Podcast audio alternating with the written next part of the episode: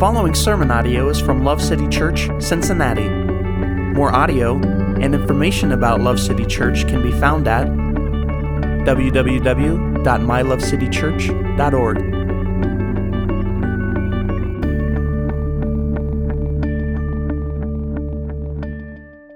As I said, I'm not going to I'm not to talk real long. Uh, oftentimes on these family worship Sundays, my, my typical approach is that the leaders from our kids' discipleship classes gather all of the questions the kids ask that leave them stunned and amazed and, and sometimes unable to come up with an answer. And so, normally on family worship Sundays, I'll go to the scriptures and answer one of those questions for the kids. I'm going to do something a little different today in light of child dedication and the fact that we were already in Deuteronomy. I do want to say this, though, kids. If you stay around for family meal and you've got a question that's just been burning in your mind and you really need to ask, I'll be around. Come gr- grab me and you and me can sit down and talk about whatever your question is, okay? Is that cool, kids? Yeah, one kid cares. Good. Is that cool, kids? Let me hear the kids in the room. There you go. All right. We'll play stump. We'll play stump Pastor Vince at family meal. It'll be really fun. So I, I, want to come back. I know I read this to you, but I want to come back to Deuteronomy chapter 6. And um, I know I already read that to you a little bit, but I want us to just take a minute to reflect on it together uh, since we're here. Okay? So let me read this to you one more time Deuteronomy chapter 6, starting in verse 4. Hear, O Israel, the Lord is our God, the Lord is one. You shall love the Lord your God with all your heart, with all your soul, with all your might. These words which I'm commanding you today shall be on your heart. You shall teach them diligently to your sons, and shall talk of them when you sit in your house, and when you walk by the way, and when you lie down, and when you rise up. You shall bind them as a sign on your hand, they shall be as frontals on your forehead. You shall write them on the doorposts of your house and on your gates. And so, the question I want to pose to us today is what does it look like? We, we had so many people today make commitments to raise their kids to know and love Jesus. We had a church full of people saying, We're going to help you do that. But what does it look like to raise kids that love the Lord and know Jesus? And, and I, I want to say there, there might be other words that would convey this idea, but when I read this, this command from God about what to do with His commandments as it pertains to our children, the word that comes to mind for me is saturation. Did you hear what was said He's talking about when you are getting up in the morning, when you are laying down at night, when you are walking along the way. Goes so far as to say, tie it like frontals on your forehead. Here's what that means they had these things called phylacteries. They would take little scrolls of scripture, write it out, put it in these boxes so that as they're walking along, the word of God is dangling and hitting them in their eyes. Write it on the doorposts, he said, so that you can't go in or come out without seeing my commandments, the Word of God.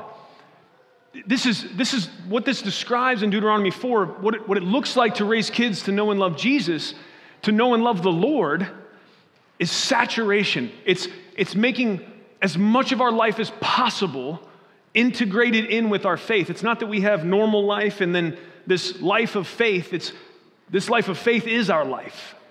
And it's evident throughout all of what we do and in every part of our day. Saturation is what it looks like. And in the context of Deuteronomy 6, he's saying, here's what I want you to do saturate your children in all these ways with these commandments. And then as you go on through the rest of the chapter, he, he gives the commandments. He begins to lay out what it is. He wants people to make sure they're keeping in front of the eyes of their kids and in the ears of their kids all the time. Thankfully for us, all of the commands of the Old Testament, 613 in total, have been summarized. So, in case you were wondering, oh man, I don't know if the doorframe around my house has enough room for even the rest of Deuteronomy 6, much less the other commands, the Lord Jesus has summarized this for us in a way that's so helpful. In Matthew chapter 22, a lawyer stood up wanting to challenge Jesus and said, Teacher, what is the greatest commandment of all? And Jesus said to him, to love the Lord your God with all your heart and soul and mind and strength. He was pulling directly from Deuteronomy that we just read.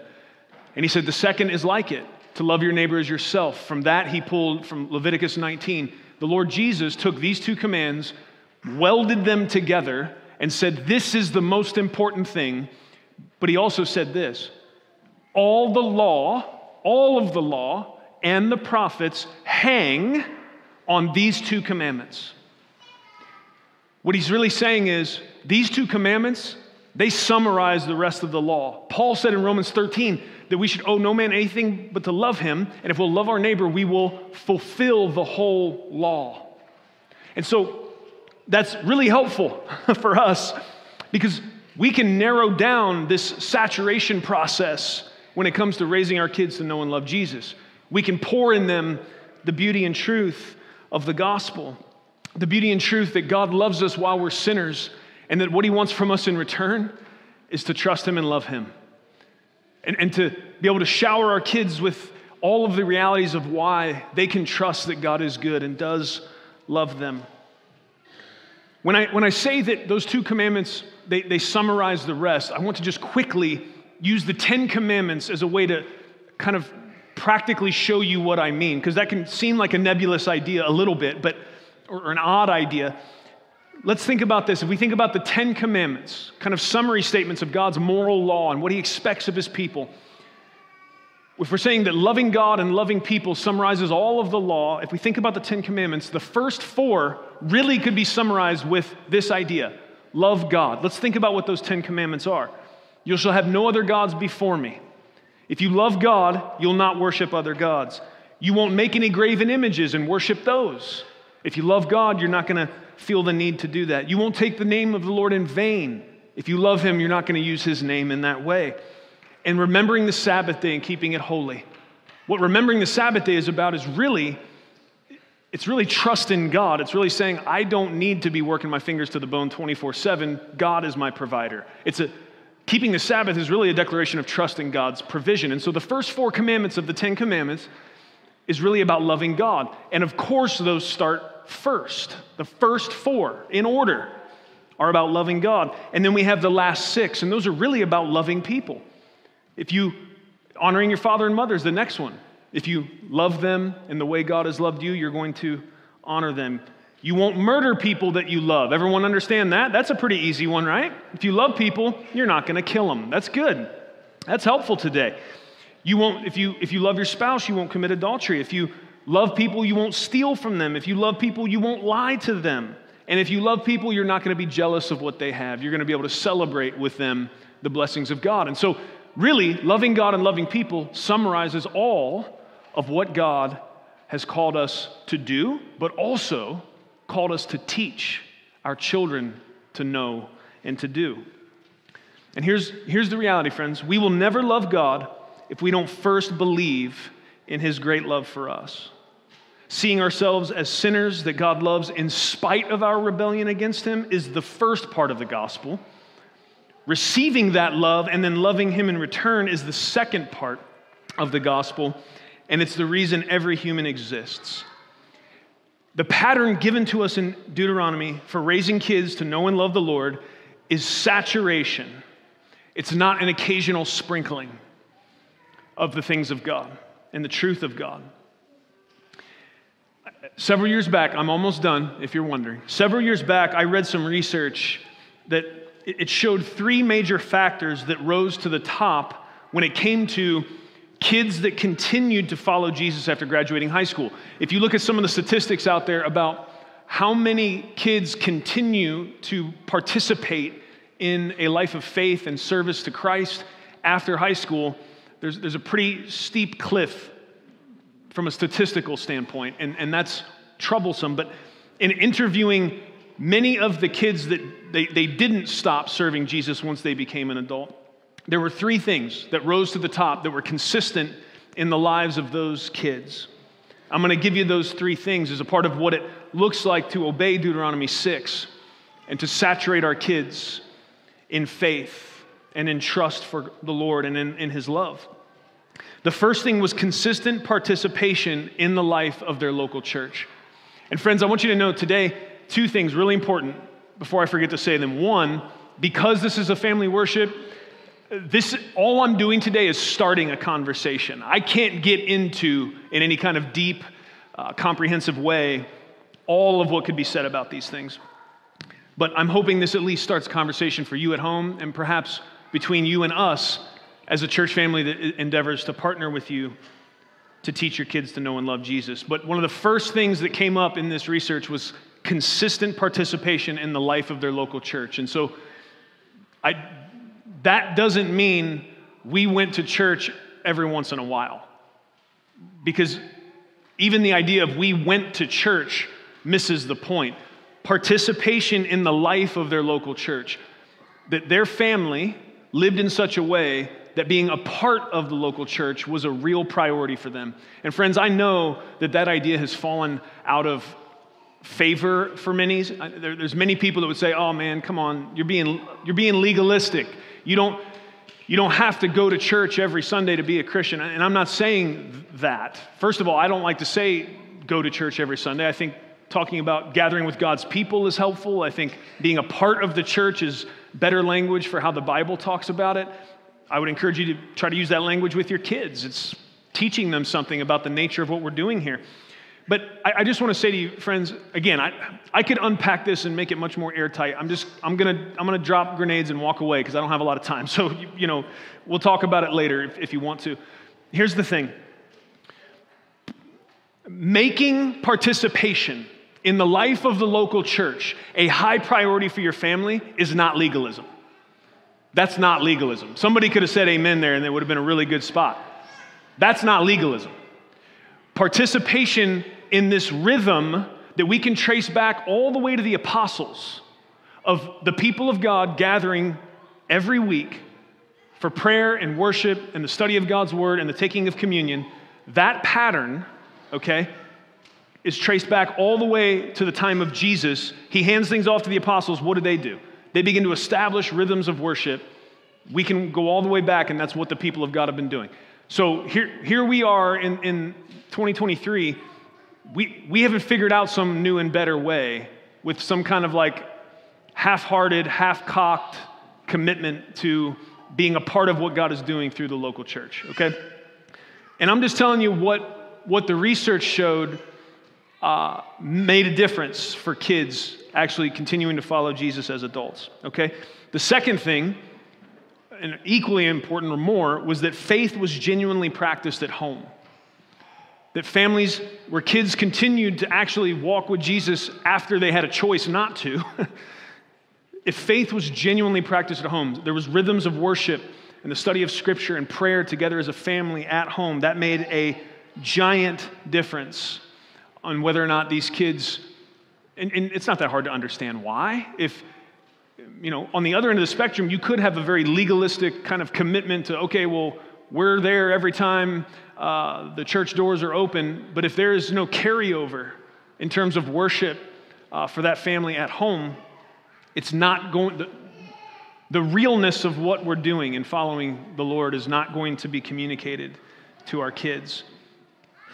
The third factor that was, that was universally, almost universally true for those that continued following Jesus was that someone besides their parents who loved Jesus invested in them.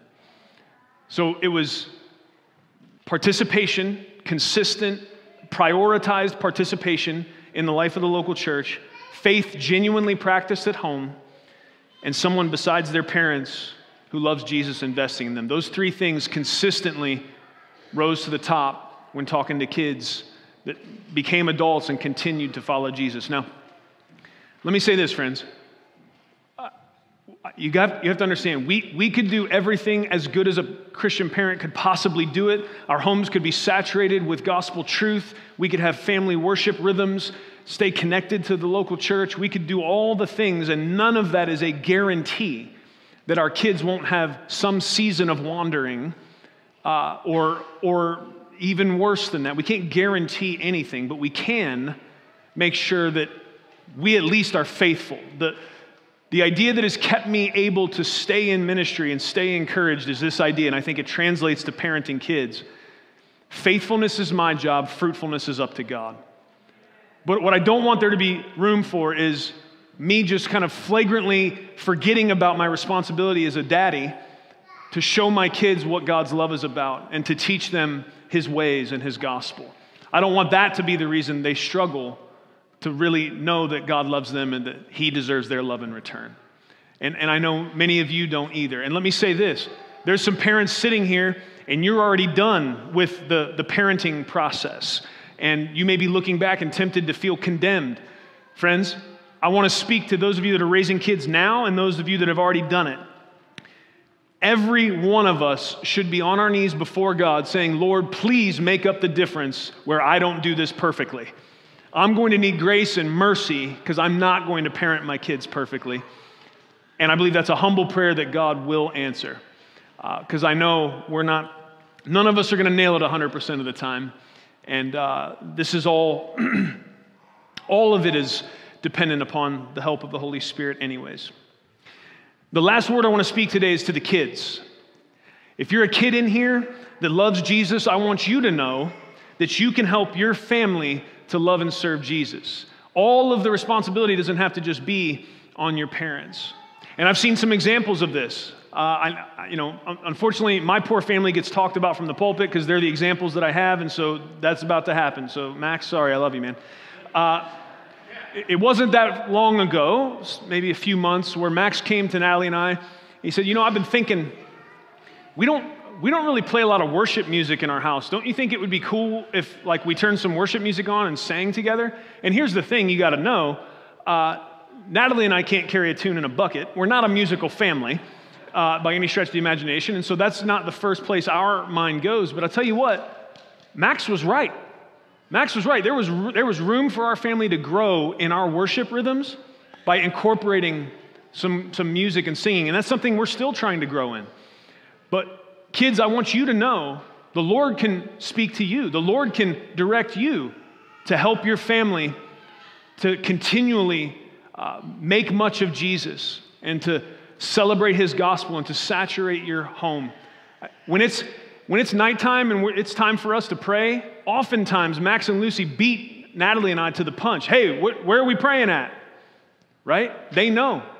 The, the, these are the rhythms that we have established. And so, kids, you can help. Uh, if, if mom and dad are, are sitting on the couch eating Doritos on Sunday morning, saying, ah, I don't know. I don't know. Church doesn't seem like that important today. Kids, you can tell them, hey, man, I'm not sure that's totally the right way to think about it. Let's put those Doritos down and go worship God together. Amen. Go ahead, kids. And I'll tell you what, any parent that can sit there and eat Doritos to their kids saying, hey, man, shouldn't we go gather and worship God? I thump you in the back of your head, man. You shouldn't be able to do that. Not for one second, should they, Steve? I mean, if you can sit through that, whoo, buddy, it's time to repent. Amen? All right. I praise God that He gave us in His Word this idea that, look, serving Jesus isn't a part time deal.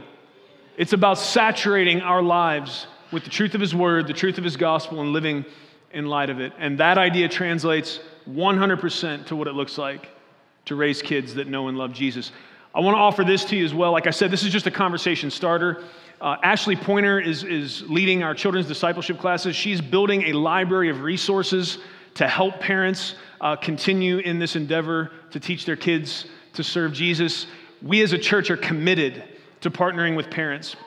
And I also want to say something to those of you that are either you're past the parenting age or, or maybe you're somebody that uh, God has called to singleness or you just don't have your own kids. I want you to remember that third factor that we talked about, friends having somebody that loves Jesus other than their parents invest in them was a major factor for kids that continued to serve the Lord into adulthood. And so there's a chance for us as a community and a family to work together to sow the truth of God and the love of God into these kids so that they may serve Him and love Him all the days of their life. Amen. Will you pray with me? Father, we come before you in the name of Jesus. Thank you so much for the truth of your word. Thank you for this high bar and calling you've given us to be able to speak the truth of your gospel, the truth of your word into our children. Thank you that it is not just all on the shoulders of, of biological parents to, to do this great work, but you have woven us together. We've got aunts and uncles, cousins, we've got grandparents, we've got uh, mothers and fathers, of, uh, gospel mothers and fathers in the church. We've got um, so many resources, Lord, and And sometimes we just, we just don't know to look at it that way. And so I pray for every parent that's felt isolated and alone, that's felt overwhelmed. And I ask God that you would reach in and touch their heart today, encourage them, and open their eyes to the resources available to them. And God, I ask that all of us would be committed today to continue in this arc of growth, of saturating our lives, our own lives, but also the lives of our families and our homes, all of our rhythms. Lord, may, may it be that we can't rise up without your word being in front of us, without your truth being in front of us. We can't lay down without it being in front of us. That, that we're talking about it as we go, here and there and everywhere. That, Lord, we are, we are constantly soaked in the truth and beauty of your word, your gospel. We need that. We love you in Jesus' name. Amen. Thank you for listening to audio from Love City Church, located in Cincinnati, Ohio. Feel free to make copies of this message to give to others, but please do not charge for those copies or alter the content in any way without permission. To give or find out more about Love City Church, visit www.mylovecitychurch.org.